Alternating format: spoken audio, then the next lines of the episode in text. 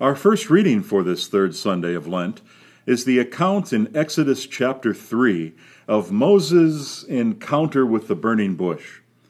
I'm going to talk about the passage in some detail, so you might like to open the text and follow along. As the chapter begins, Moses has led the flock of his father in law Jethro across the desert. Jethro is identified as the priest of Midian. Living with a priest will have given Moses a religious frame of reference. Religious rites and sacrifices would have been a part of his everyday experience, so the idea of encountering a God in the desert would not have seemed utterly strange to him. Notice it's not a flock, but the flock of Jethro. This tells us a good deal about Moses already. Jethro is a pastoralist, so his flock constitutes virtually the entirety of his wealth. Despite the fact that his son in law is a foreigner, Jethro has entrusted him to take his precious flock not only into the desert, but across it. There could be no stronger testimony to Moses' trustworthiness and competence. While leading the flock, Moses comes upon Horeb, the mountain of God. Mountain of God is probably a title given to Horeb retrospectively because of the events that will be described in the passage. There, an angel of the Lord appeared to Moses in fire flaming out of a bush. The reference to an angel here is a conventional courtesy employed because it was thought presumptuous to refer to God directly, but there's no doubt that it is really the Lord Himself who is present in the flames. Moses notices that while the bush is burning, it is not being consumed. Jewish commentators have found the bush to be symbolic of the Jewish people, who have suffered terribly throughout their long history, but who have always endured. When he sees the bush, Moses decides, I must go over and look at this remarkable sight to see why the bush is not burned. It is significant that Moses has to go over to the bush. Clearly, it appears at some distance from himself, and he has to go out of his way to investigate. His decision to do so testifies to Moses' innate curiosity. Another man might have thought, Bushes, burning or otherwise, are none of my business. My responsibility is to look after these sheep. Such a man might have ignored the bush and kept walking. This might cause us to reflect that even the most powerful manifestations of the divine in our lives will only matter if we notice them and choose to engage with them. Further, it is significant that God evidently wants to leave us with a choice in the matter. True, a bush that is burning without being consumed is unusual, but it is not overwhelming. If the Lord had chosen to, he could have manifested himself to Moses in some titanic manner that would have compelled attention. The burning bush could also be evidence that the Lord knows his man. God knows just the sort of thing that will engage Moses' interest. God knows each of us as well. When he approaches the bush, God's personal knowledge of Moses is confirmed when he calls out to him by name and waits for Moses to reply, Here I am. Again, Moses is allowed the choice of responding or not. The option he chooses requires courage. So might it be in our lives of faith.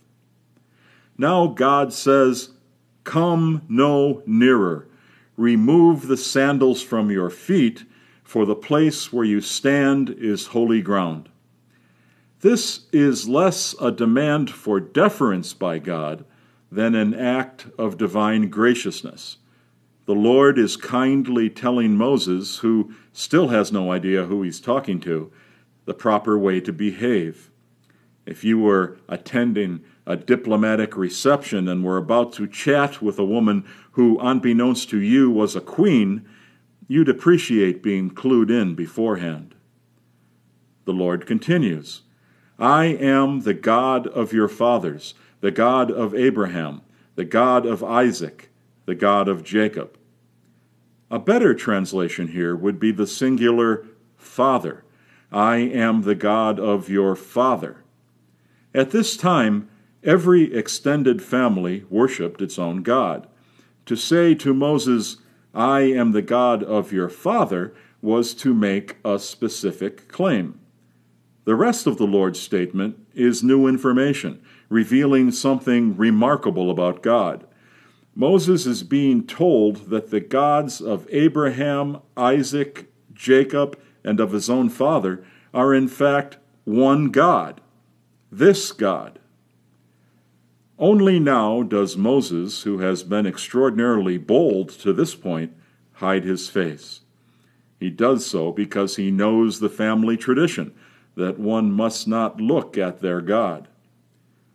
The Lord tells Moses that he has witnessed the affliction of his people in Egypt, and that he knows well that they are suffering. In Hebrew, the word knows implies not only intellectual knowledge, but also empathy and understanding. God is expressing appreciation of the magnitude of the people's suffering and engagement with it. Therefore, God says, I have come down to rescue them and lead them out of that land into a good and spacious land flowing with milk and honey.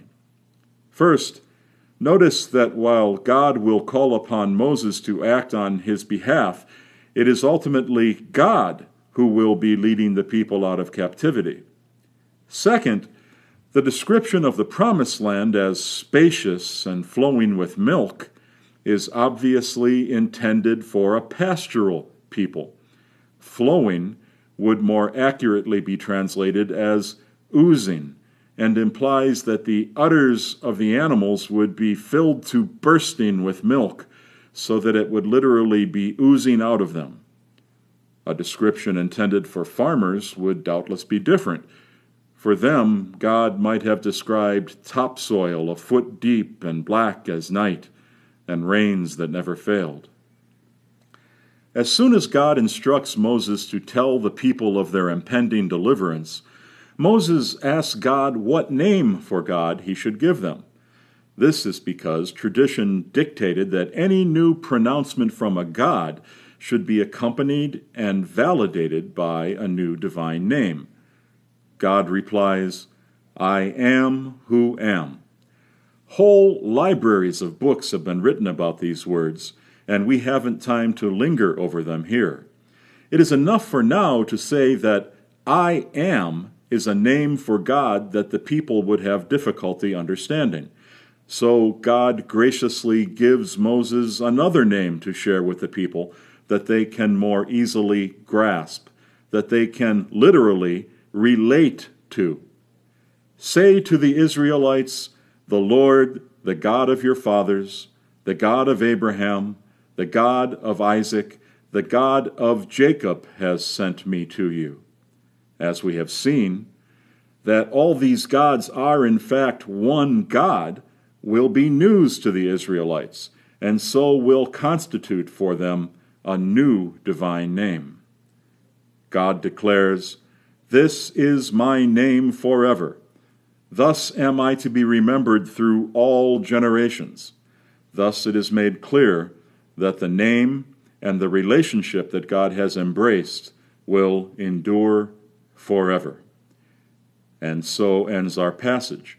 It is unusual for us to dedicate an entire reflection to just one of the readings for a particular Sunday.